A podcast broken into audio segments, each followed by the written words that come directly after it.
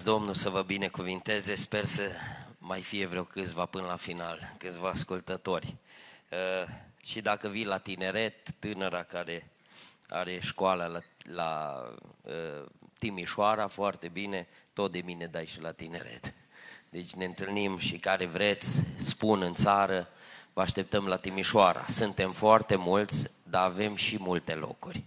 Deci suntem mulți, dar încă este loc. Veniți, nu stați pe dreapta, la noi la biserică avem unde să vă implicați, numai să vreți, să aveți inima bună și să nu fiți din ăștia Gigi contra. Aveți? N-aveți, așa No, slavă Domnului, puteți veni toți atunci.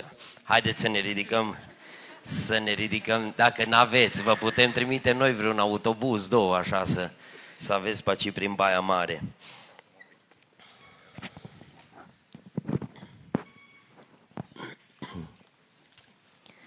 Vreau să deschidem cuvântul Domnului la Geneza, capitolul 37, și când vorbești de sfințire, parcă nu poți să-l ocolești pe Iosif.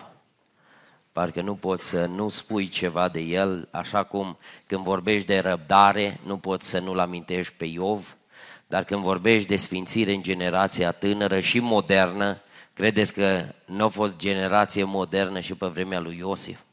Când era guvernator, când era primul ministru în Egipt, când avea totul pe mână, departe de tata, de mama, bani mulți, nu-l urmărea nimeni, nu era sistem de monitorizare prin GPS să te asculte ăștia prin telefon, nu? Ai văzut că la o oră, ă, dacă vorbești cu cineva o oră, când ai depășit, când la 5-9 de minute s-o tăia mau, s-o tăia firul, știi? Tu zici să o întrerup, nu s-o întrerup, ți-o tăiat ei că ai, ai vorbit prea mult. Nu au avut Iosif uh, sisteme de monitorizare, nu l-a ascultat nimeni, dar o să vedem de ce Iosif a avut o viață de biruință și a rămas pe paginile Sfintei Scripturi, a rămas ca un om care, un tânăr care a știut să trăiască sfânt într-o lume care era coruptă, ca și pe vremea noastră. Haideți să deschidem cuvântul Domnului la Geneza 37, uh, începând cu versetul 13. Haideți să deschidem cuvântul Domnului la pagina 42. Israel a zis lui Iosif, frații tăi pasc oile la Sihem, vino căci vreau să te trimit la ei. Iată-mă, sunt gata, a răspuns el. Israel i-a zis, du-te rogute și vezi dacă frații tăi sunt sănătoși și dacă oile sunt bine și adun vești. L-a trimis astfel în, din Valea Hebronului și Iosif a ajuns la Sihem. Pe când rătăcea pe câmp l-a întâlnit un om. Omul acela l-a întrebat, ce cauți? Caut pe frații mei, a răspuns Iosif. Spune-mi, te rog, unde pasc ei oile? Și omul acela a zis, au plecat de aici și am auzit spunând, haidem la Dotan. Iosif s-a dus după frații săi și i-a găsit la Dotan. Ei l-au zărit de departe și până să se apropie de ei s-au sfătuit să-l omoare. Ei au zis unul către altul, iată că vine făuritorul de vise. Veniți acum să-l omorâm și să-l aruncăm într-una din aceste gropi. Vom spune că l-a mâncat o fiară sălbatică și vom vedea ce se va alege de visele lui. Ruben a auzit lucrul acesta și l-a scos din mâinile lor. El a zis, să nu-i luăm viața. Ruben le-a zis, să nu vărsați sânge, ci mai bine aruncați-l în groapa aceasta, care este în pustie și nu puneți mâna pe el, căci avea de gând să-l scape din mâinile lor și să-l aducă înapoi la tatăl său. Când a ajuns Iosif la frații săi, aceștia l-au dezbrăcat de haina lui, de haina cea pestriță pe care o avea pe el. L-au luat și l-au aruncat în groapă. Groapa aceasta era goală, nu era apă în ea. Apoi au șezut să mănânce. Ridicându-și ochii, au văzut o ceată de ismaeliți venind, venind din Galad. Cămilele lor erau încărcate cu tămâie, cu leac alinător și smirnă, pe care le duceau în Egipt. Atunci Iuda a zis fraților săi, ce vom câștiga să ucidem pe fratele nostru și să-i ascundem sângele? Veniți mai bine să-l vindem ismaeliților și să nu punem mâna pe el, căci este fratele nostru, carne din carnea noastră. Și frații lui l-au ascultat. La trecerea negustorilor madianiți, au tras și au scos pe Iosef afară din groapă și l-au vândut cu 20 de sicli de argint ismaeliților care l-au dus în Egipt. Amin. Haideți să ocupăm locurile. Știu că nu mai aveți răbdare sau sunteți la îndelunga răbdare. Acum două săptămâni noi la tineret ținem uh, în perioada aceasta un studiu despre roada Duhului. Și în fiecare luni seara vorbim despre roada Duhului și uh, mie mi-a căzut sau mie mi-a căzut, eu mi-am ales să vorbesc despre îndelunga răbdare. Nu știu, din cauza că n-am răbdare sau că stau bine cu răbdarea. Nu știu de ce am ales așa, dar am ales să vorbesc de îndelunga răbdare. Și le-am zis tinerilor că mi-a zis un prieten, un frate, a zis, frate, zice, stau prost cu răbdarea. Zic, frate, nu-i bai, treci la îndelunga răbdare. Păi zice, auzi, dacă nu am aia scurtă, de unde să o am aia lungă?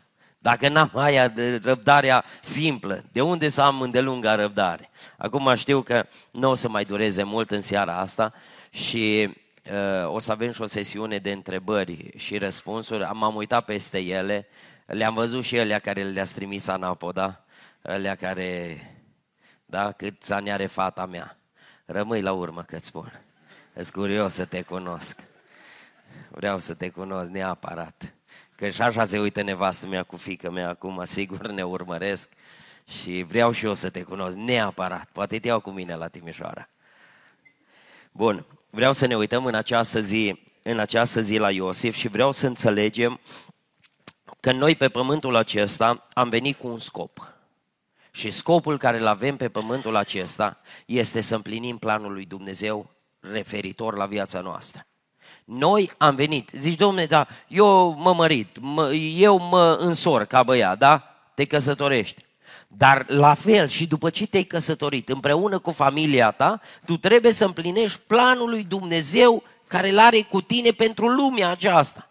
Tu zici, eu m-am am venit în lumea aceasta ca să lucru în Anglia. Vezi de dreapta, tu n-ai venit pentru Londra, tu n-ai venit, a, că îți faci o casă, îți cumperi și o mașină cu volan pe dreapta, acum nu se mai înscriu, ați văzut că sunt probleme. Nu ăsta e planul, nu ăsta e planul să o duci bine. Planul nu e să mănânci bine, nu să arăți bine, ci planul e să împlinești voia lui Dumnezeu cu viața ta și cu familia ta. Ne uităm în această zi la Iosef și o să înțelegem ceva, că Dumnezeu, pregătește oamenii și pregătește vremurile. Ăstea două lucruri Dumnezeu le pregătește. Pregătește omul, dar în timp ce pregătește omul, Dumnezeu pregătește și timpul. Niciodată Dumnezeu nu aduce oameni potriviți la timp nepotrivit. Sau nu aduce oameni la timp potrivit, oameni nepotriviți. Ci totdeauna, odată cu trecerea timpului, Dumnezeu își pregătește slujitorii. Iosif nu a fost bun cât a fost el de așa de plăpând, de, de răsfățat, de copil bun. N-ai avut ce să-i bagi de vină, da? Poate singurul lucru care îi putea să-l bagi de vină că a fost prea, prea răsfățat, dar nu a fost din cauza lui, că era cu tata, tata îl iubea, îl iubea și din cauza că nu vezi ce în casă, parcă așa toți copiii iubim la fel, dar când e unul așa mai lipicios, mai, mieros, nu? Așa parcă ăla vine, se pune cu capul. De ce eu rămas și la, la, la Ioan, apostolul iubirii, numele acesta? Știți de ce? Că într-o zi o dat haina la o parte a Domnului și a pus capul aici pe, pe piept. Gândiți-vă, o auzit cum bate inima cerului, o auzit cum bate inima Creatorului. Și eu rămas numele apostolul, apostolul iubirii. Și în familie, când ai pe unul, parcă așa ți mai, ți îl ții pe lângă casă, îl ții pe lângă tine, o să, o să vedeți, sau de fapt știți voi cum sunteți acasă. Iosif, cât de plăpând era și de cu bun simț, nu era pregătit în vremea aceea pentru o funcție așa înaltă. Tu când mergi și ai pus CV-ul, CV-ul, CV-ul l-ai pus pe, pe masă la firmă sau online se dă acum, nu mai dă nimeni pe hârtie, da? Tu ai pretenția direct să zic că aveam nevoie de un director. Aveam nevoie. Câți ani ai? 21. Ești bun de director. Ești bun. Toți vrem funcții mari când suntem nepregătiți. Cu cât avansezi mai mult în viață, dorești să te liniștești. Dorești... Vă spun ceva, mie îmi spuneau alții mai mari ca mine, ziceau așa, o să vezi când ajungi la 40 de ani, nu mai vrei să-ți schimbi locul de muncă. Până la 40 de ani, toată ziua schimbi, bași pe CV-uri, bași în continuu, dai interviuri. De ce? Ești gata să schimbi locul de muncă, nu mai îți pui preaviz nu mă sun, vezi că nu mai vin la lucru. Direct, nu te mai interesează. Până la 40, n-am crezut lucrul acesta. Când am făcut 40 de ani, așa, parcă am zis, bă, n-aș putea să mai schimb. Parcă nu m-aș mai vedea făcând altceva. Parcă nu. Parcă, să știi, cu ce te prinde 40 cu aia ești la pensie. Cu ce te-o prins 40 așa că ai grijă unde lucri la 40 de ani. Când ești la 40 de ani, acolo o să, acolo o să, cam de acolo ești la pensie. Dumnezeu pregătește omul ca să-l ridice la timpul potrivit. Toate etapele din viața lui Iosif au fost etape pregătitoare pentru a-și împlini Domnul voia și planul lui Dumnezeu în viața lui. Toate etapele, tot ce s-a întâmplat, aruncarea în groapă, a fost cu știința lui Dumnezeu. Tot ce s-a întâmplat, cu, o să vorbim și de nevasta lui Potifar, o să vorbim și de vânzare, o să vorbim de tot. Toate au fost etape în viața eh, lui Iosif din partea lui Dumnezeu. Când l-a uitat paharnicul, acum mă tineri, dar nu era ceva normal. Cum să uiți pe unul care îți face bine? Ați mai auzit? Numai dacă are Alzheimer, nu ca președintele Americii. Nu? Atunci, da, zici, domne, uitat. Bă, dar îți face bine, îți traduce visul care l-ai avut. Îți traduce visul, îți spune ce înseamnă visul. Tu ieși din pușcărie în trei zile și l-ai uitat pe Iosif. Se poate așa ceva? Nu se poate. Că nu vezi că te iartă un polițist, că ai trecut galben-roșu, da? Și milă de tine, mai ales știe că ești pocăit și te lasă în pace, așa Și nu lui ani de zile. La tăți le povestești. La semaforul ăsta, așa ții minte semaforul. Ții minte exact, uite băieții ce râdeți, că n-ați fost iertați. Și nu uiți, povestești la toți. Dar cum ăsta îi scapă viața Iosif și îl uită în trei zile? Cum se poate întâmpla așa ceva? Știți de ce l-a uitat? Că a fost planul lui Dumnezeu. Dumnezeu l-a făcut pe ăsta să-l uite și tot Dumnezeu după doi ani l-a făcut pe barnic să-și aducă aminte de el. Tot Dumnezeu. El, că erau etape din viața lui Iosif. Erau etape prin care Dumnezeu vrea, ă, dorea să-l ridice pe Iosif și întotdeauna când Dumnezeu are un plan de ridicare cu viața noastră, știți ce se întâmplă? Trebuie să înțelegem că sunt și luptele mari. Nu ai cum să ai biruință mare cu luptă mică. Ați auzit? Biruință mare cu luptă mică. Nu o să ai examenul de intrat la medicină, să spui din cei compus castravetele, da? 90% apă. Asta știu și eu de când făceam biologie, da? Nu o să fie examen de genul acesta la medicină. Când e biruința mare, și testele mari. Iosif o ajuns ridicat de Dumnezeu. Dar seara asta vreau să vedem trei teste prin care l-a trecut Dumnezeu. Pentru că avea în vedere Dumnezeu să-l ridice pe o poziție înaltă. Noi am vrea teste mici, biruințe mari. așa Nu ne plac testele, ne plac biruințele. Cât mai sus să ne ridice Dumnezeu. Să scoatem noi un cd să scoatem o carte. Cum ne-a ridicat Dumnezeu pe noi? Cum am trecut noi prin etapele vieții? Dar întrebarea îi, care au fost examenele? Care a fost testul care a venit înainte de, de, de ridicarea lui Dumnezeu? Gândiți-vă dacă venea David, când a venit David la Saul, la frații lui, să, să-i spună cine-i uriașul ăla, mă, de el, blastă-mă poporul lui Dumnezeu. Cine e ăla? Și-a zis Saul, frații lui, au zis, băi, îi Goliat, vrea să ne facă rău. Și să fi zis David așa, ă, împărate, mă lași pe mine, că rezolv eu cu el. Pă cum? Ascultă-mă, ieri am omorât doi câini și o pisică. Râdeți, nu? Că ar fi fost penibil.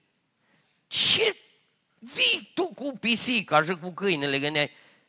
Nu, lasă-ne, domne, tu vrei să mergi să te lupți cu Golia. Când tu omori pisici. Când tu dai păstă câini cu mașina. Și tu vii să ne spui nouă, Păi dacă ar fi venit David așa să spună, lasă că mie nu mi-e frică, doar nu-i mai ăsta mai puternic decât un câine, un pechinez. Nu? Nu-i mai puternic. Și de ce ar fi zis Saul? Pleacă, mă, nici nu-și pierdea vremea cu el. Apoi să-i mai dea hainele de pe el să-l îmbrace pe unul din ăsta. Dar uitați-vă cum vine David. David se ridică și spune, Domnul m-a izbăvit, mi-a dat izbăvire din gheara leului și din laba ursului. Domnul m-a izbăvit. Păi când aude Saul, mă, tu te-ai bătut cu ursul? Da. No, kilogramele ursului cam îs pe ăsta, e cam pe acolo, kilograme, știi? Că ieri cu fratele Costică ne-am întâlnit cu un băiețel, un băiat așa vreo 14 ani, slab, abia stăteau hainele pe el. El era negustor de animale. Domne, dar avea un, o negustorie în el, ceva periculos. Zic, dar tu cum cântărești așa? Zic, cântărești vaca și din privire, așa Zice, da, mă uit la ea, imediat îți spun câte chile are. De ce? Că cu asta se ocupă. David o putut să-l învingă pe Goliat din pricina că o avut biruințe mari înainte. Biruințe mari, lupte mari. Noi am vrea lupte mici cu biruințe mari. În seara asta vreau să ne uităm la luptele care le-a avut Iosif. Prima luptă care o a avut-o în viața lui, ca să-l ridice Dumnezeu, prima luptă care o a avut-o a fost lupta cu vânzarea. El s-a luptat cu vânzarea. Gândiți-vă la ceva, faci bine și ți se întoarce rău. Câți nu sunteți care aveți rana asta în suflet? I-ai făcut bine, ai ajutat-o când îi dădea doi la mate. I-ai șoptit din spate, ți-ai cerut iertare Domnului. Dar ai vrut să o ajut, să nu rămână corigentă, să nu rămână a nimănui. Ai vrut să treacă și ea clasa, să fie tot colegă cu tine. I-ai făcut bine, i-ai plătit cotizația la școală, fondul clasei sau, mă rog, alte situații care le-ați avut. Și când a fost vorba de răsplătire, ți s-a întors cu rău înapoi. Ți s-a întors cu rău înapoi. Câți nu suntem? Câți n-am trecut prin, prin lucrul acesta? Uitați-vă că ei, știți ce e interesant? Ei s-au luptat nu cu Iosif, cu haina de pe el, mă. Cu haina. Vă spun ceva. Noi ca oameni, nu are nimeni treabă cu noi. Cu mine ca persoană cu voi ca și cântăreți, cu tine frate. Nu are nimeni o, nicio problemă cu tine ca persoană. Toată lupta care se dă, se dă în jurul hainei. De ce ai haina asta pe tine? De ce predici? De ce cânți? De ce? V-ați băgat voi? Sigur ați dat ceva, sigur v-ați dat pe lângă păstor, v-ați dat pe la, pe la comunitate, la Cluj, acolo, să, să fiți promovați, să fiți văzuți, nu, Dani? Omul te judecă, nu pe tine ca persoană. Diavolul nu are o problemă cu tine ca persoană, ci are problema că îl slujești pe Dumnezeu. Aici e lupta. Ei s-au bucurat și își doreau foarte mult să pună mâina pe haină, că asta era problema. Și au zis, primul lucru, i-au dat haina jos de pe el. I-au dat haina jos de pe el. Vă întreb ceva, ori fost fericiți? Bă, zici că dă-mi haina, ia-o mă, ești fericit? O fost fericit Cain când l-a omorât pe Abel, o zis, vreau să fiu singur pe două altare. Eu să aduc, numai eu să aduc jertfă Domnului. Numai eu să fiu, să, numai eu, fumul de la mine să se ridice înaintea lui Dumnezeu. Și o să fiu fericit. L-a omorât. O fost fericit? Nu a fost fericit. Asta e ciudat. Îl vând mă pe Iosif, ia haina de pe el, merge și o duce la tatăl Și tot nu-s fericit. Pentru că să știți, răcorirea prin răzbunare e numai pe o perioadă scurtă scurt și după aceea caz tot în aceeași groapă. Gândiți-vă cum ori dus ei și o să vorbim mai, mai încolo, o să, o să vorbim de, de groapa în care l-au aruncat pe Iosif. Ă, câți ani de zile s-au gândit la lucrul acesta? Câtă apăsare au avut? Știți ce spune cuvântul Domnului în Galaten 6 cu 7? Spune Apostolul Pavel așa, ce seamănă omul, aceea va secera. Dar știți că în cazul lui Iosif nu, a fost ade- nu e adevărat versetul acesta? El nu a semănat intrigă, nu a semănat ură, nu a semănat răzbunare și totuși are parte de vânzare. Face bine și se întoarce rău. Păi dacă i-ar fi zis Domnul dinainte, Iosife, uite te trimit, dar vezi că ăștia te vând. Vezi că o să ajungi în groapă, tu ai rău de gropi. Ție, ție ești claustrofob, știi, așa când simți groapa în lângă tine, dar nu credeți că au avut cu două camere, groapa, cu living, cu ăsta. Au aruncat acolo în groapă, într-o groapă uscată și ăsta și ei rupeau brânză. Rupeau roșii, da? Mâncau roșii. E bine Iosif acolo în groapă. Dacă i-ar fi zis Domnul dinainte, Iosife, ăștia te aruncă în groapă. O să cazi în groapă cu frații tăi. Dacă i-ar fi, când i-a zis tată su Iosife, te duc la frații tăi și el să știe ce îl așteaptă, s-ar mai fi dus? S-ar mai fi dus? Nu s-ar mai fi dus. Vă întreb atunci, de ce plângem și întrebăm pe Domnul, Doamne, dar de ce nu-mi răspunzi? De ce nu-mi spui? Mă așteaptă lucrul acela, merg, plec, fac, nu știu ce mă așteaptă, îți spunem ceva. De ce nu-ți spune Dumnezeu? Știi de ce? Că dacă ți-ar spune Dumnezeu ce s-ar întâmpla, știi ce s-ar întâmpla? Nu, nu te mai duci. Fratele Costică împreună cu mine aici și e cu noi la biserică și acum îmi permit numai o paranteză. Acum 11 ani, a plecat copilul la Universitate Emanuel, unul din copilul cel mai mare. Și la ieșire din Timișoara a ieșit un camion în fața lui. Și nu a apucat să frâneze și a intrat sub camion. Și a murit acolo pe loc. Eu povestesc cu fratele Costică și mi-au povestit multe detalii din ziua aceea. Și tot timpul, când sunt tineri și, și dânsul acolo, îl pun, spune ce-o zis Adi, fraților lui, în ziua înainte să plece la, la Oradea. Știți ce le-a zis tânărul acesta, la frații lui, care era un pic mai mici ca ei? Le-a zis, băieți, trei lucruri să țineți minte că aveți nevoie în viață, de trei lucruri. În ultima zi a vieții lui, auziți ce spune un tânăr? Zice, aveți nevoie de Dumnezeu, de engleză și de matematică. M-a mișcat extraordinar, dar e adevărat, mă. Îți trebuie pe Dumnezeu ca să poți merge înainte. Îți trebuie engleză ca să te descurci în orice țară și îți trebuie matematică măcar să-ți numeri salarul, să știi cât, cât e 100 cu 200, nu? Dacă ar fi știut sau dacă am ști ce urmează la drum, te-ai mai fi dus? L-ai mai fi lăsat să plece de acasă? Ai mai fi acceptat drumul? De aia Dumnezeu, în anumite situații a vieții noastre, ne răspunde, dar ne răspunde o parte mică. Ne spune ceva puțin. De aceea nu ne dă Dumnezeu detaliile. Tu ai vrea să primești totul, toată harta pe tavă, dar n-ai mai face nimic. Nu te-ai mai duce. Păi dacă ar fi știut Iosif că îl vând frații lui, știi ce ar fi făcut? Tătă brânza o arunca la câini. Tătă brânza o dădea numele Domnului. Suna frații săraci, veniți să vă dau brânză. Veniți să vă dau de mâncare. Veniți că acum mergea la orfelinate și împărțea toată mâncarea. Dar vă spun ceva. El nu a știut. Dar au spus un cuvânt la tată, ceva extraordinar. Israel i-a zis, frații tăi par coile la Sihem, versetul 13, vino că vreau să te trimit. Și el spune ceva, ce declanșează planul lui Dumnezeu. Iată-mă, sunt gata. Iată-mă, sunt gata. El a crezut că e gata să meargă cu pachetul de mâncare. Dar au zis, Domnul, ești gata? Da. Nu începem acum. Acum ai începutul planului. Când ai zis, iată-mă, sunt gata, începe planul lui Dumnezeu. Începe planul lui Dumnezeu. Și știți ce se întâmplă? Se uită, Iosif pleacă. Parcă îl văd pe Dumnezeu. Iosif, uită-te bine la cameră, uită-te bine la curte, uită-te bine la toată casa părintească. Nu o să o mai vezi. Nu o să o mai vezi. Că ai spus, iată-mă, sunt gata.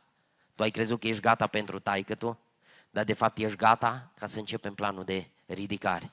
Și uitați-vă, Dumnezeu îl cheamă și duce lupta aceasta cu vânzarea. Duce lupta cu vânzarea. Știți ce e interesant? Avem lucruri în viață pe care nu le înțelegem. Dar atunci când nu înțelegem, e un proces prin care Dumnezeu ne încearcă. Domne, dar am vrut să-i fac bine. I-am dat 100 de euro numele Domnului. I-am dat 200 de euro să-l ajut ăsta. De ce mă bârfi după aia? De ce o arunca cu pietre? Ați întâlnit oameni din ăștia? Sunt oameni din ăștia care, domne, i-ai dus de mâncare. I-ai dus. Sunt oameni care, frați, dar la noi, nu la voi, care îl ajuți cu diferite, familie săracă, da? Și se întâmplă că e anul când se fac alegeri la comitet, da? Dar tu l-ai ajutat în fiecare an. Dar în anul respectiv știi ce zice? Merge, mergi, îi duci o plăsuță de mă, îi dai ceva pentru copii, are mulți copii și să-i, să-i poată îngriji. Ia plasa, te binecuvintează, ia, îi mulțumim foarte, mulțumim, după aia când pleci, știi ce îi spune la, la Dani? Îl sună la Cluj și zice, bă, o venit, eu știu de ce o venit. De ce? Urmează alegerile. Ca să mă cumpere, dar eu nu-s de vânzare. Eu nu-s de vânzare. Nu, sunt oameni din ăștia care le faci bine și după aia te aruncă în groapă. Măi, omule, dar nu te-am, ți-am spus lucrul ăsta, eu nu ți-am dat de asta, eu nu... Îs lucruri pe care nu le înțelegi. Dar știți ceva? Procesul de încercare, adică focul prin care ne trece Dumnezeu, are rol să ne dea valoare, înnobilează viața noastră. Exact cum focul înnobilează aurul și îi dă valoare, arde toate impuritățile, toate impuritățile din aur, așa prin încercările pe care nu le înțelegem. Când suntem într-o anumită groapă și nu înțelegem de ce am căzut în groapa aceea, să știți, Dumnezeu are un plan, să curețe zgura de pe noi. Zgura trebuie curățată. Lucrurile care nu sunt după voia lui Dumnezeu Știți unde le curăță Dumnezeu?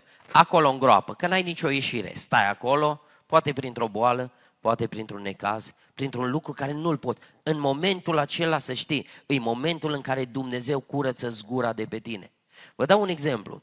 În cartea Daniel, Biblia vorbește de prietenii lui Daniel care au ajuns să fie și ei testați ca să sară zgura de pe ei, deși erau niște tineri integri. Spune cuvântul lui Dumnezeu așa, că cei din Babilon i-au luat, în, i-au luat înainte să-i arunce în cuptor, nu i-au aruncat dezlegat, ci i-au legat.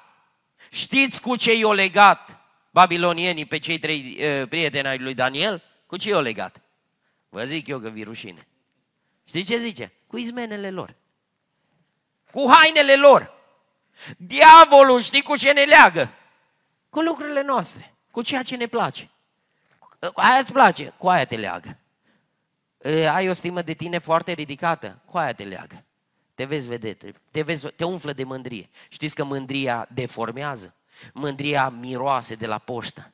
De la poșta veche sau de la poșta nouă, nu știu cum aveți prin, prin Baia Mare, dar miroase de la depărtare.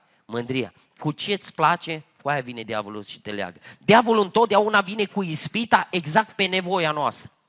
El aduce cel mai tare croitor de pe, de pe suprafața pământului. Aduce ispita exact pe nevoia noastră. Și la Domnul Isus o venit când o postit să-l ispitească cu ce? Cu mâncare. Ca era nevoia lui. Nevoia lui era o nevoie fizică de mâncare. Și au zis, dacă ești Dumnezeu, dacă ești Fiul lui Dumnezeu, poruncește, fi brutar astăzi, poruncește să se facă din piatră pâine.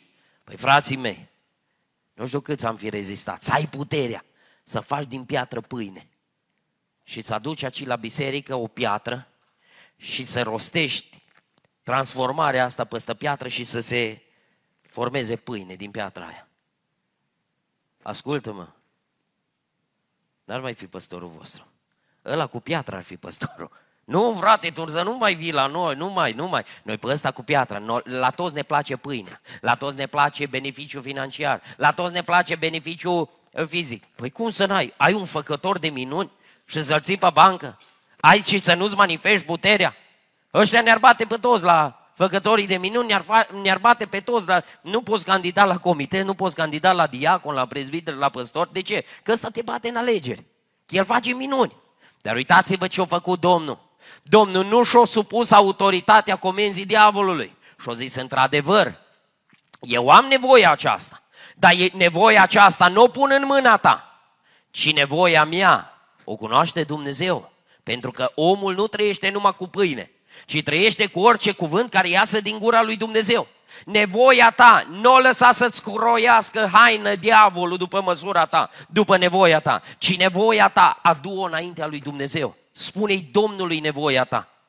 Iosif, prima luptă care o a avut, o a avut lupta cu vânzarea, nu o înțeles. Și o mers înainte. În al doilea rând, o mai avut o luptă, lupta cu timpul.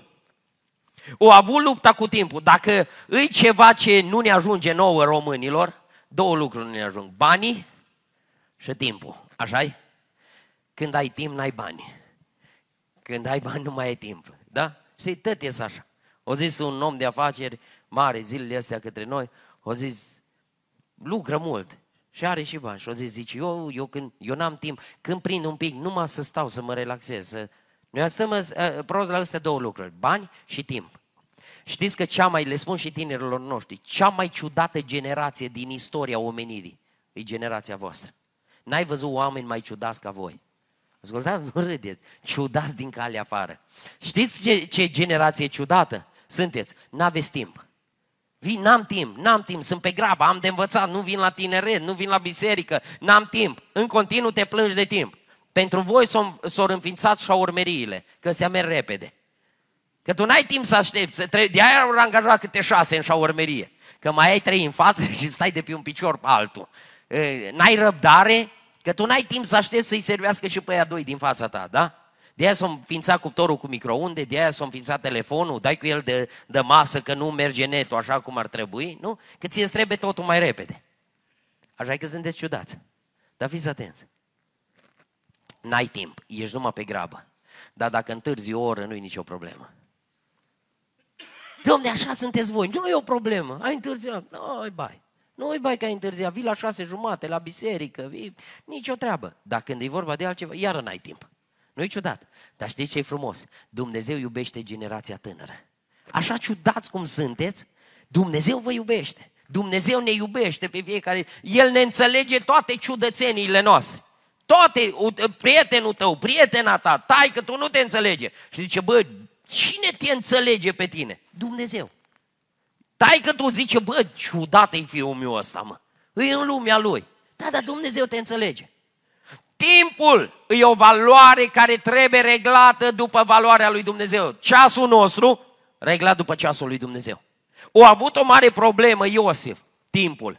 Avea visurile din partea lui Dumnezeu, știa că e visul din partea lui Dumnezeu, dar știți ce nu știa Iosif? Când se va împlini. Când se vor împlini visurile care le-au avut? Nu știa când se vor împlini. Acum, dacă irea Iosif la Pentecostal, la noi, știi ce zicea? Eu știu, eu interpretez. Că eu știu că o mai fost o descoperire că într-o vreme se împlinește, nu știu ce. Și a trecut un an, exact un an. Dacă eu o zis 11, gândiți-vă, cum putea interpreta el 11 spice? Putea să zică, mă, sunt 11 zile.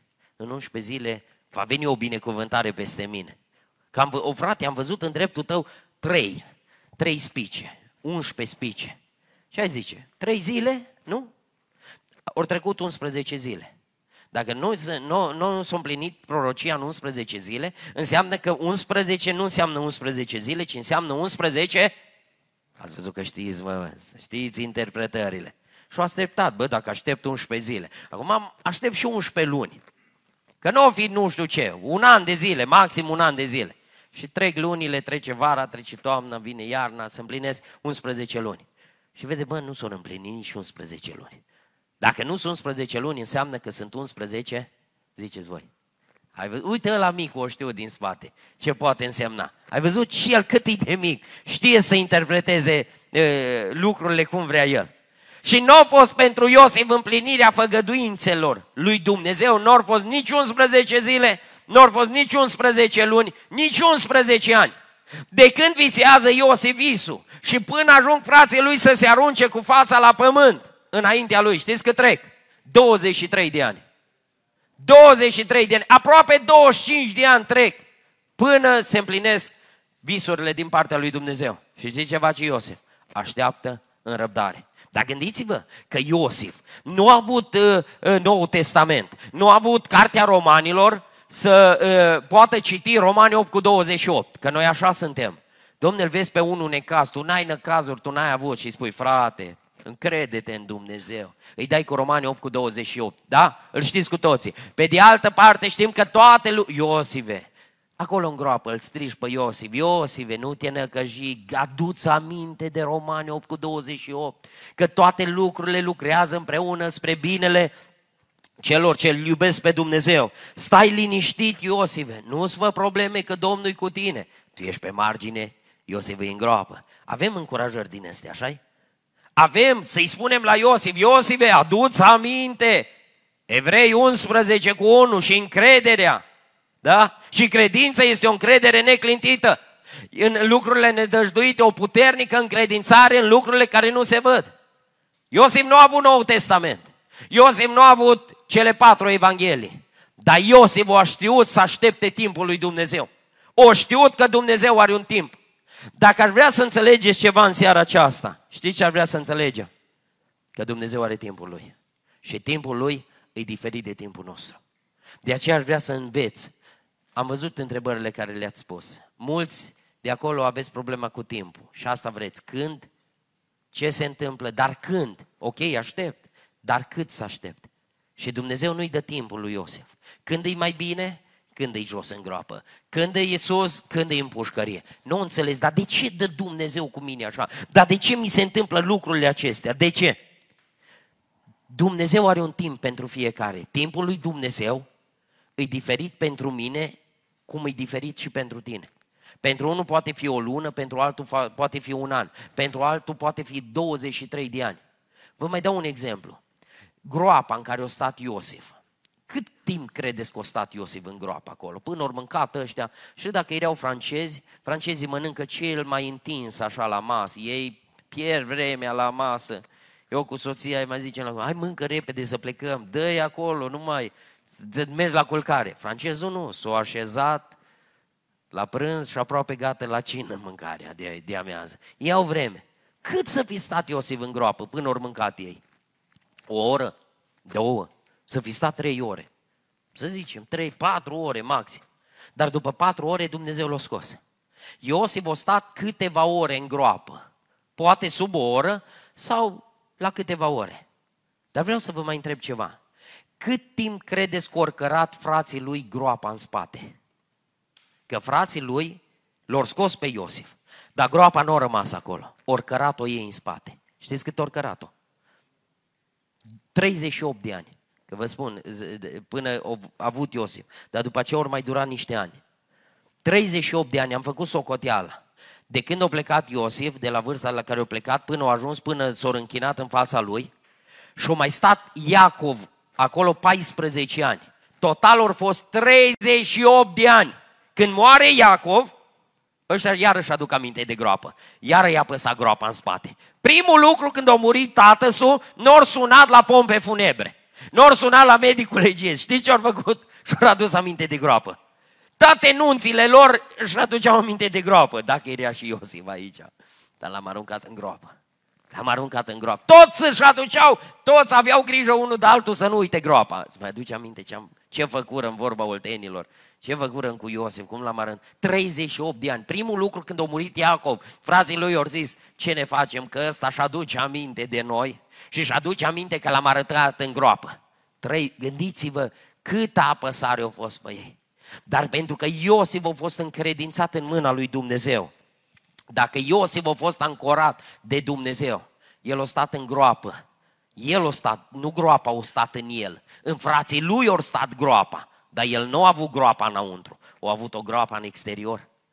Așa face Dumnezeu. Dacă ești după voia lui Dumnezeu și aștept timpul lui Dumnezeu, dacă avem puterea să așteptăm timpul lui Dumnezeu, Dumnezeu are vremea când ne scoate din groapă. Uitați-vă că Iosif a fost omul care a așteptat timpul lui Dumnezeu, dar s-a luptat și el. Să nu credeți că a fost ușor. Poate că anul ăsta. Și noi avem cereri care le avem înaintea lui Dumnezeu și ne gândim, poate anul ăsta o să fie, poate anul următor, acum se încheie și 2023, poate o să fie bine în 2024, poate o să lucreze Dumnezeu. Și nu știi, nu știi cum e voia lui Dumnezeu. Dar îți spun ceva, nu rămâne ancorat de timp. Să nu te ancorezi de timp ci ancorează-te de promisiunea lui Dumnezeu. Iosif în toate episoadele vieții, pe el nu l-a interesat când, ci l-a interesat să rămână ancorat în promisiunile lui Dumnezeu. Asta au trebuit Iosif să știe. Vreau, tânăr drag, în seara asta să-ți spun și ție. Ai și tu lupta ta cu timpul. Nu, știu, nu știi când Dumnezeu va lucra, nu știi când se, va, se vor întâmpla lucrurile care ți le-au promis Dumnezeu, dar ancorează-te de promisiunea care ți-a făcut-o Dumnezeu. Vă spun ceva scurt numai. Am avut un frate care s-a rugat mama mea pentru el 38 de ani. 38 de ani. Și l-o întrebam pe mămica când trăia, te mai rogi pentru Marcel? Știi ce spunea plângând? Cum să nu mă rog? Păi da, dar nu vezi că merge tot mai rău, tot mai rău, tot mai jos. Știi ce a spus inima de mamă? O zi zice, eu știu ce mi-a promis Dumnezeu în tinerețe. Dumnezeu mi-a promis că nu voi pleca din lumea aceasta până nu-l voi vedea că s-a întors la Dumnezeu. Voi auzi că s-a întors la Dumnezeu. Și mămica a murit la 82 de ani, cu 2 ani înainte să moară. Mămica, fratele meu s-a întors la Dumnezeu. După 38 de ani. Eu n-am mai avut speranță. Vă spun, acum vreau să mă dau mare spiritual. Parcă nu mai vedeam întoarcere. Dar ea, pentru că Dumnezeu i-a promis ceva, ea s-a ținut ancorată de promisiune. Niciodată nu i-a zis, nu mai lucră Dumnezeu. Nu. O zis, știu ce mi-a promis Dumnezeu. Știu că și ție ți-o promis multe Dumnezeu. Dar învață în seara asta, reglează secundele tale după secundele lui Dumnezeu. Minutele lui Dumnezeu să fie reglate după minutele tale. Asta trebuie o corelare, timpul lui Dumnezeu cu timpul nostru. Și indiferent cât e de scurt sau de lung, noi să rămânem încrezători în promisiunile care le-a făcut Dumnezeu pentru noi. Slăvit să fie numele Domnului. Și a treia luptă care a avut-o Iosef, o mai avut o luptă și n-am fi onești dacă n-am vorbit de lupta aceasta. Dumnezeu n-ar fi fost onest dacă nu l-ar fi trecut și prin lupta aceasta. Pentru că o știu, o știu Dumnezeu că venim noi după aceea, o știut că o să vii tu. Și o să zici normal că Iosif a fost ridicat, el nu a avut luptele mele. El nu s-a luptat cu ce mă lupt eu. Nu, Iosef nu. Dar uite că Dumnezeu îl aduce în fața unei lupte care o au mulți din locul acesta. Știți ce luptă au avut? Lupta cu ispita. Au avut lupta cu ispita. Iosif este testat în bogăție, îi testat în groapă, îi testat în pușcărie, îi testat în sărăcie, dar îi testat și în fața unei femei. Iosif ajunge să fie testat în fața nevestei lui Potifar. Știți ce face Iosif? Are un principiu. Știți, nu vă pun să ridicați mâna, dar sunt mulți care uh, au principii, așa -i? Dar nu-i bine să ai multe principii, că le îmbârligi, le amesteci. Să n-ai multe principii. Iosef nu a avut multe principii. Știi câte principii a avut Iosef? Unu. Și a fost suficient. Același principiu l-a folosit în toate situațiile. Sunt oameni care au principii financiare. Domne, dă zeciuiale la gram, la suta de grame. Totul pus ca pe roate. Dar nu dă nimic mai mult. Nu mai cer peste 10%. Că el ai principiul lui. Frate, eu sunt cu zeciuiala. Eu sunt totul pus la punct. Dar dacă îi să-i cer peste 10%, frate, uite mai eu văd, frate, e luna viitoare. Luna asta nu, lasă-o să moară de foame. Ăștia sunt oamenii care țin de principii. Au principii uh, spirituale, da? Domne, el e punctual la toate lucrurile, la casa lui Dumnezeu. Bifează toate zilele. Tu nu vii la casa lui Dumnezeu ca să-ți bifezi în agenda, ci tu vii a fost o întrebare. De ce avem nevoie de biserică? Și o să, o să vină întrebarea asta, o să, o să răspund în, în seara aceasta. Tu vii la casa lui Dumnezeu, nu ca să bifezi în agenda, ci tu vii pentru că tu trăiești în prezența lui Dumnezeu. Și nu ai cum să spui că tu ești copilul Domnului, dar tu nu ai legătură cu frații. Tu nu te întâlnești cu ei. Culmea, cu tăți derbedei te întâlnești la restaurant, la kebab, la shawarma, te întâlnești cu tăți prăpădiții, prietenii tăi, ăia care te înjură după aia că ești pocăit, cu ea te întâlnești. Dar frate, dar de ce trebuie să venim la biserică? Nu mai venim la biserică. Nu avem cum. Nu există să-L iubești pe Dumnezeu și să n-ai legătură cu frații. M-a oprit un frate, un frate, un domn nepocăit, soția lui pocăită, e membră la noi la biserică, un om vreo 70 de ani, poate mai bine, într-o duminică, în holul bisericii și îmi zice, domnule, zice, vreau să vă spun ceva. Eh, eu mă grăbeam să intru în biserică și zice către mine, eh, vreau să vă spun ce nu merge bine la biserica asta. Bă, om nepocăit, eh, mă, m-a făcut curios. De unde știe ăsta, mă? Ce îi trece lui prin cap așa? Dar omul foarte serios, să uita la mine, zice, stați că vreau să vă spun ce nu merge bine la biserica asta. Spuneți, zice, domne, cum să ne țineți duminica dimineața trei ore în biserică? Unde ai pomenit atâta? Păi trei ore, e mult. Zic, domne, zice, lăsați-mă să gata. Ce las, domne? N-am putut să-i zic nimic, până nu a turuit el. Și seara ne mai țineți două ore. Zice, nu știi dumneatale când ai făcut școala că la 50 de minute trebuie 10 de minute de pauză? Și am zis, ba da. Și atunci voi, de ce ne țineți trei ore? Eu îl vedeam că el pe la jumătatea programului ieșa, dar la fiecare program iasă, Câteodată nu mai intră deloc, cred că pleacă acasă, altă dată intră înăuntru. Și am zis, domnule, lăsați-mă să vă răspund. Zice, e foarte mult, la 50 de minute ar trebui pauză pentru toată biserica. Și am zis, domnule, uite, vă răspund, de ce putem sta noi trei ore? Nu i-am mai zis că stăm două ore și marța și joi încă două ore. Nu i-am mai zis, am lăsat numai după el. Și zic, știi ce e problema?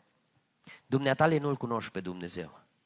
Dacă l-ai cunoaște pe Dumnezeu, îți spun ceva. Eu cu soția acasă i-am zis, ă, din cauza că o iubesc.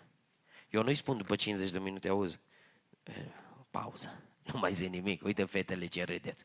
Nu dai time out, nu îi arăți așa ca la cor sau ca la, la sport. Nu, de ce? Trec orele din pricina că iubești persoana aceea, nu știi cum trec orele.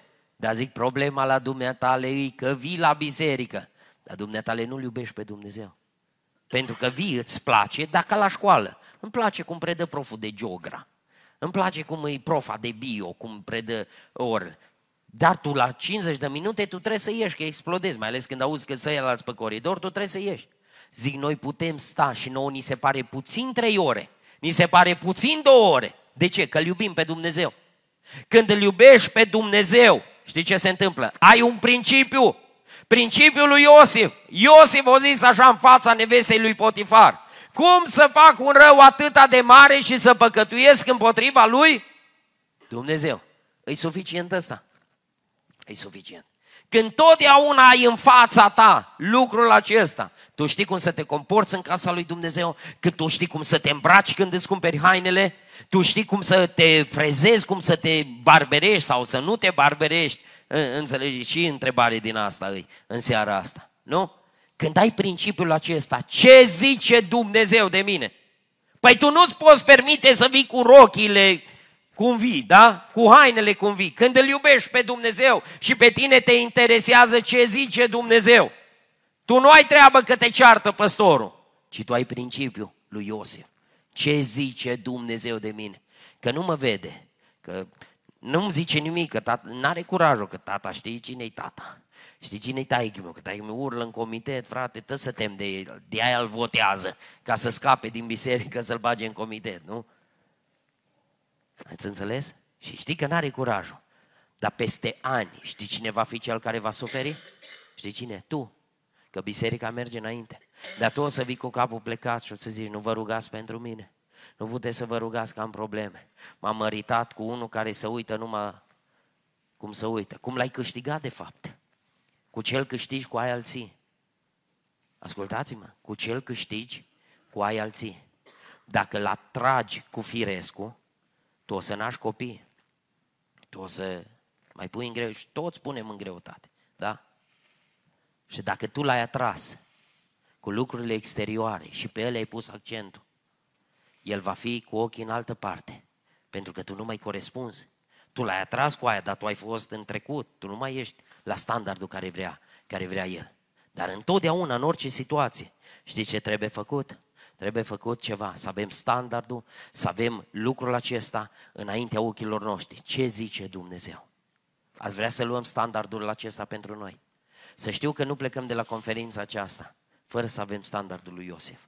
Ca să putem să ducem la îndeplinire mesajul acesta din spate, trebuie să avem standardul lui Iosif. Ce zice Dumnezeu? Domnul l-a adus în fața testului ca să ne dovedească nouă că poți să fii un tânăr ca să, care să umbli cu Dumnezeu, poți să fii un tânăr care să trăiești cu Dumnezeu. Iosif nu a fost un om perfect, am spus cred că și aseară, Iosif nu a fost perfect. Nu, numai Dumnezeu e perfect, numai Hristos e perfect. Dar el a fost un om care a trăit în neprihănire, a fost un tânăr care a trăit sfințirea. Și vă spun, el lupta aceasta, în fața ispitei te poți lupta cu două lucruri. Știți cum te poți lupta? Te poți lupta cu nevinovăția. Iosif a avut lupta aceasta când, când a fost ispitit, pentru că nu l-a crezut nimeni și a ajuns în pușcărie. Știți câți ani au stat în pușcărie? 12 ani, cei mai buni ani aveți, de la 18 la 30 de ani. Ăștia sunt cei mai frumoși ani, cei mai buni ani care are omul în viață, ăștia 12 ani. El cea mai bună perioadă a vieții o petrecut în pușcărie. Să vină să zică, nu te măriți cu mine. Tu pe unde ai fost? Că nu te-am văzut. De unde ești? Ba da, am fost. Eu sunt daci din Baia Mare, dar nu te-am văzut. La biserică, la... Păi știi, eu am fost plecat. Unde? La facultate. Știți că la noi nu se zice pușcărie, ci se zice la, la facultate. La noi cea mai cunoscută stradă din Timișoara, știți care e? Popa Șapcă. Toată lumea o știe că pe strada aia e pușcăria. Nu? Să, zici, să zici, bun, și pentru ce ai fost închis? Păi știi că eu am fost nevinovat. Ce ai zice? A, mă, că toți zic că nevinovați. Nu? Și ăsta de la Vaslui, cu câte sute de milioane sau câte milioane de euro a avut acolo, nu, în, au zis, sunt nevinovat, banii ăia sunt acolo, nu, ce... toți sunt nevinovați. Dar uitați-vă că Iosef s-a luptat cu gândul acesta. Gândul nevinovăției. Nu era vinovat. Și a avut lupta aceasta. Doamne, nu sunt vinovat. Dar știți că mai e o luptă, lupta cu nevinovăția și lupta cu, ziceți voi, vinovăția. ce e mai greu să te lupți? Cu nevinovăția sau cu vinovăția? Știți că David a avut lupta cu vinovăția? Când a păcătuit cu Batseba și David a fost adus în fața testului. David a stat acolo pe terasă, cât de obicei acolo compunea psalmii. Acolo ieșa, privea poporul. Acolo, acolo a scris ce bine este să locuiască frații împreună. De ce? Că a ieșit și se uita de sus de pe terasă și a văzut fiecare seminție cum era la cortul lui, la casa lui acolo. Și a zis, iată ce bine este să locuiască frații, frații împreună, da? E psalmul 133. De ce? Că acolo de pe terasă a văzut lucrul acesta. Și când iasă pe terasă, era testul lui. O vede pe Baceba și păcătuiește. Cade testul. Iosif rămâne în picioare. Și știți ce e interesant? Uitați-vă că el duce lupta cu vinovăția. De aia o scris Psalmul 32, o venit și o scris, câtă vreme am tăcut, mi se topeau oasele. Gândiți-vă că păcatul îți dă poveri și fizice și spirituale. Zice, mi se topia oasele de gemetele mele necurmate, că zi și noapte mâna ta apăsa sub mă strivia mâna ta, că eram vinovat. În toată istoria lui Iosif nu o să găsești că Iosif să topea. Zice că pe unde ajungea Iosif? În pușcărie. Domnul și-a întins bunăvoința, binecuvântarea peste Iosif și îi dădea trecere. El era șeful pușcăriei acolo, el comanda, așa l-a ridicat Dumnezeu. De ce? Că avea lupta cu nevinovăția. Și când ești nevinovat, indiferent cine te acuză, ca și Iov, a fost acuzat, dar Iov se ridică și spune așa, eu nu pot să vă dovedesc. Eu nu pot să vă convin că pe unul care nu te crede, nu te obosi să-l convingi, că la nu te crede poți să stai în cap. Și pe ăla care te crede, n-ai de ce să-l convingi, că ăla te crede din prima, da? Știți vorba aceasta. Iosif era omul care a zis așa, Iov a fost omul care a zis, eu știu că martorul meu este în ceruri. Martorul meu este în ceruri. Păi prietenii lui nu-l credeau, oamenii nu-l credeau, dar au știut. Pe mine mă crede Dumnezeu că sunt nevinovat. Și Iosif a fost omul care a știut că nu-l va crede niciodată Potifar. Deși Potifar știa el ce are la casă. Că trebuia, știi ce trebuia făcut cu Iosif dacă îl credea, credea 100% pe nevastă sa. Știi ce trebuia făcut cu Iosif?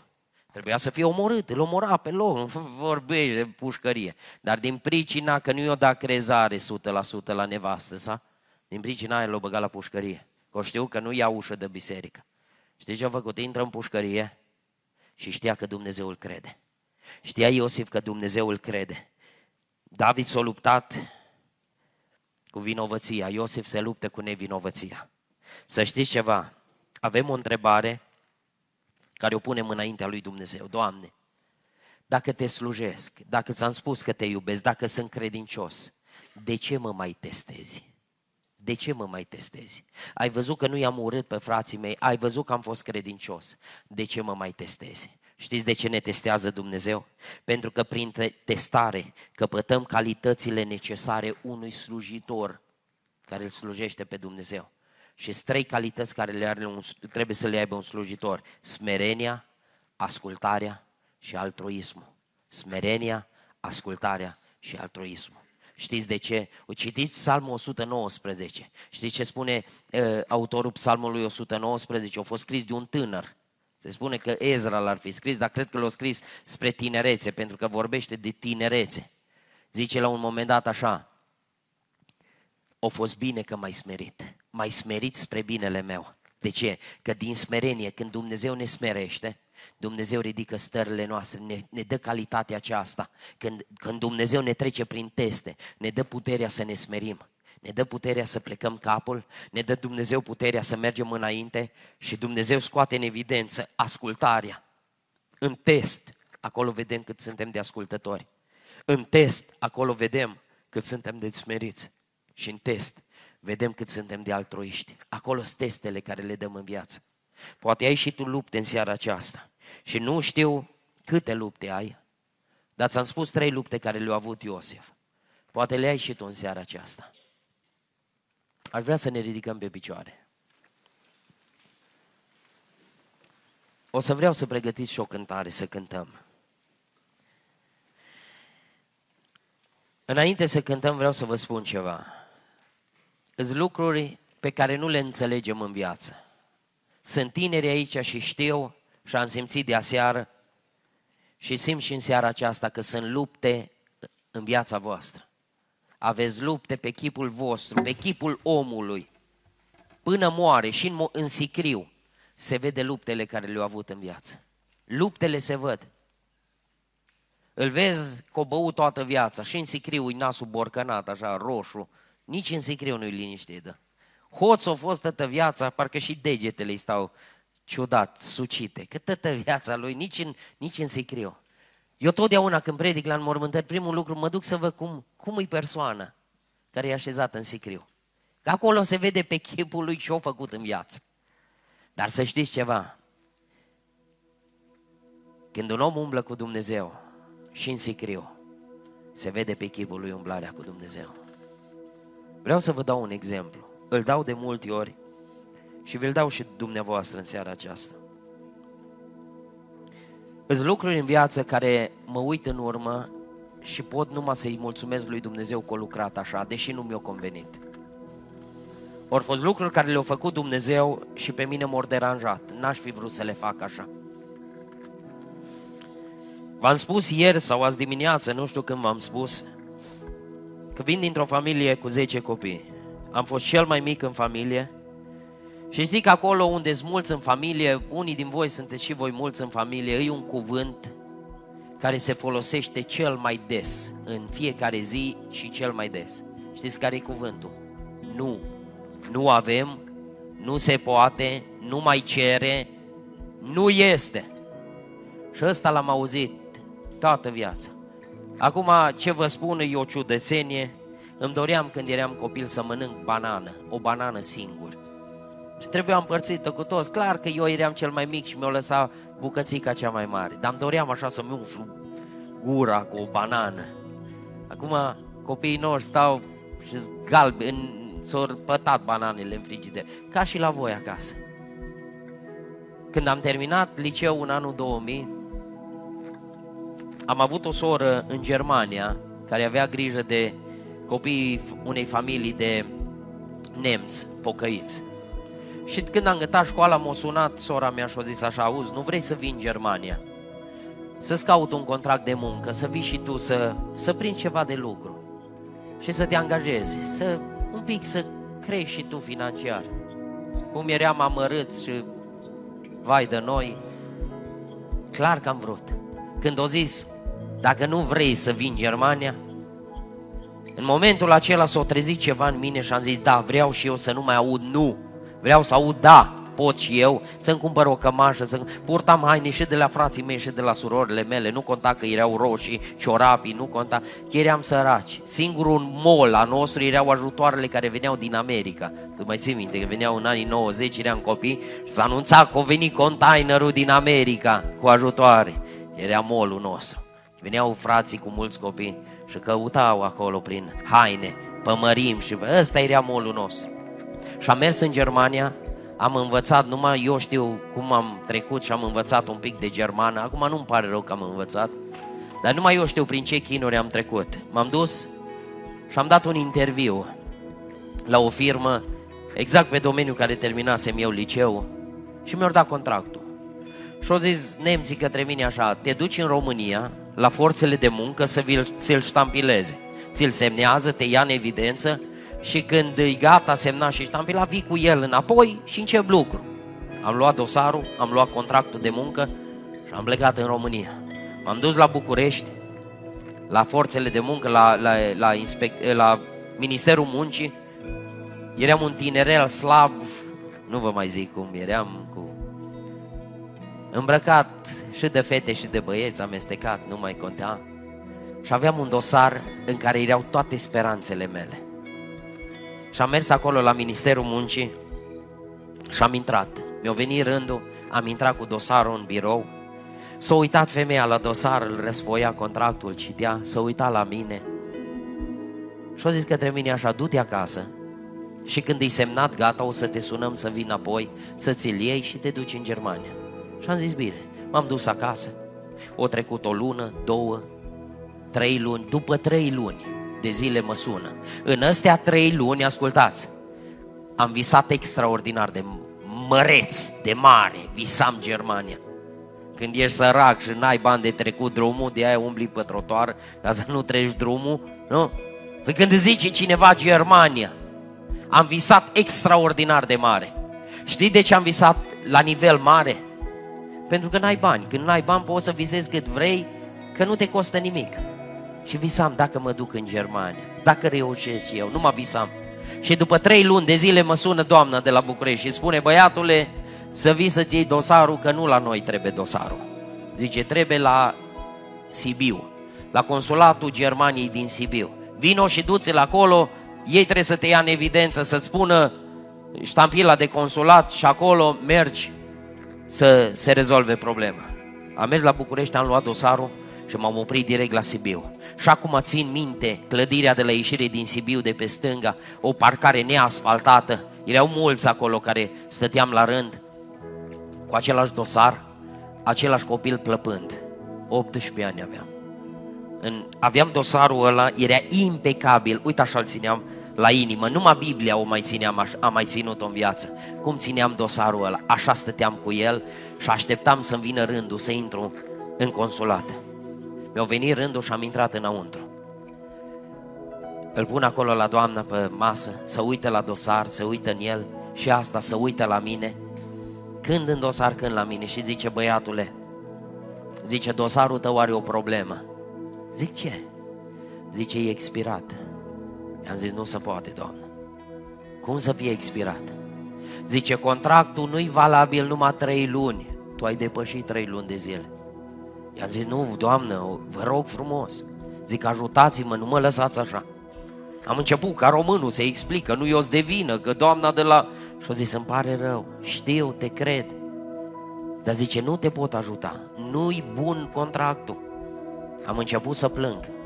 Și am zis, Doamne, vă rog, eu depind de, dosar, de contractul ăsta. Semnați-mi-l, vă rog, să pot pleca și eu. Și au zis, nu se poate. Zic, și ce să fac? Și au zis, te duci înapoi în Germania, să-ți, să-ți dea alt contract, dacă nu cauți la altă firmă alt contract și vii direct la noi și rezolvăm problema direct. Și am zis altceva, nu mă puteți ajuta. Și au zis, nu, pare rău, nu te pot ajuta. Am luat dosarul și am ieșit afară. Știți cum am ieșit? Plângând, plângeam. Am luat dosarul și l-am făcut așa ca pe ruda de salam. L-am făcut rotund și l-am strâns în mână și așa am ieșit plângând din consulat. Când am ieșit afară, tata meu mă aștepta în parcare acolo, afară, din consulat. Se uită la mine, mă vedea plâns și o zic, ce s-a întâmplat? Zic, mi-a expirat contractul. Și o zis către mine, nu fi năcăjit, nu mai plânge. Hai să mergem acasă. Și am zis, nu mă duc acasă. Mă duc, cum să mă duc acasă? Tai că mi era obișnuit cu sărăcia, eu nu mai vreau. Eu nu mai vreau să aud nu. Eu nu mai vreau. Și o zis, nu fi năcăjit, hai să mergem. Am zis, nu merg, nu pot, nu pot. Mă uitam la dosar. M-am dus undeva, l-am lăsat pe taică meu acolo și m-am dus pe margine, cred că în spate trecea Cibinu, trece Cibinu, râul din Sibiu. Și la capătul acolo, la capătul consulatului, într-un colț acolo, plângeam. Era iarbă pe acolo și erau în spate, era râu. Am ridicat ochii în sus, plângeam. Nu vreau să fiu fariseu, să vă spun, m-am umplut de credință, mi-am pus nădejdea în Dumnezeu, nu. Plângeam și am zis, Doamne, ți-am cerut și eu să pot pleca și eu în Germania, să mănânc și eu ceva mai bine, să-mi iau și eu o haină, să nu mai fiu amărât, să nu mai fiu în sărăcie. Am vrut și eu ceva de la tine și nu mi-ai dat. Nu mi-ai dat. M-am uitat spre cer, numai spre cer mă uitam și plângeam. Și am zis ceva, nu știu cât am fost de conștient, dar am zis ceva lui Dumnezeu, Doamne, dacă ai ceva și pentru mine, dacă ai ceva binecuvântări și pentru mine, dă-mi aici în România, că nu mai vreau să mă mai duc prin Europa. Nu mai vreau să mă duc să cerșesc un contract în Europa.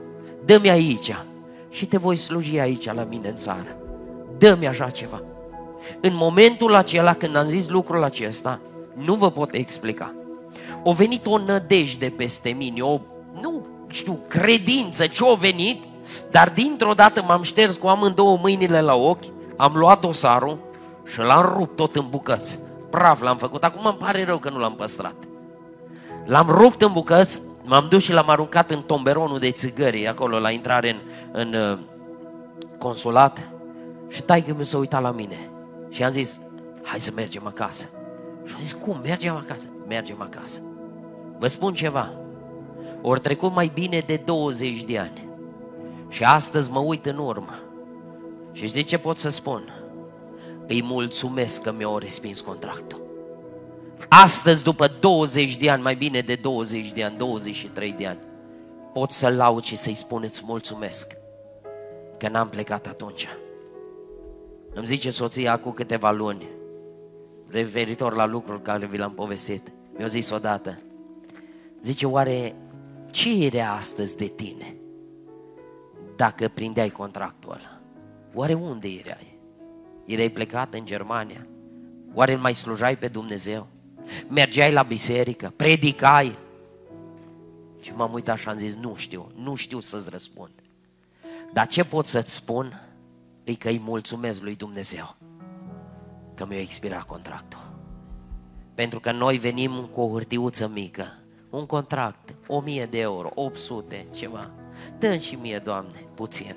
Și zice Dumnezeu, îți rup hârtia, îți expiră hârtia ta, că eu am mult mai mult pentru tine.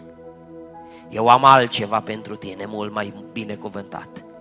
Știu că ai lupte în viață tânăr și tânără, dar Dumnezeu cunoaște planul pe întregime. Dumnezeu cunoaște la distanță, cunoaște peste 20 de ani, cunoaște peste 30 de ani. Ar vrea să cântăm dintr-o cântare acum. Și știu că sunt tineri în locul acesta. Ar vrea să facem o rugăciune împreună cu, cu fratele Ovi, să ne rugăm pentru voi.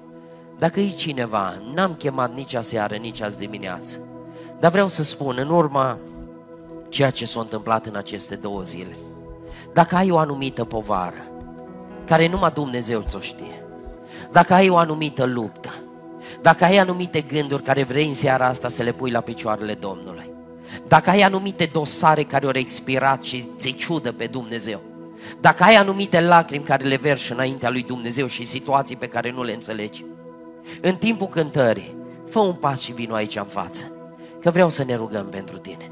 Nu o să te întrebăm de ce ai venit, cine vom pune mâinile peste tine. Vom chema numele Domnului, ca să poți spune peste ani de zile, îți mulțumesc că mi-a expirat contractul. Îți mulțumesc că mi-ai dat luptele mari, că mi-ai dat și biruința mare. Îți mulțumesc că am vărsat atunci lacrimi, ca să mă pot bucura acum. Ar vrea în timpul cântării, putem să cântăm. Și în timpul cântării, dacă sunt suflete, să vină aici în față, băieți și fete, să ne rugăm împreună pentru voi. După cântare vom intra cu toți în rugăciune și ne vom ruga ca Dumnezeu să-și desăvârșească planul de binecuvântare în viața noastră, să ne ajute Dumnezeu să trăim sfințirea în lumea aceasta, pentru că, să știți ceva, la capăt ne așteaptă răsplătirea din partea lui Dumnezeu. Amin. În timpul cântării, cine vrea să vină în față să ne rugăm.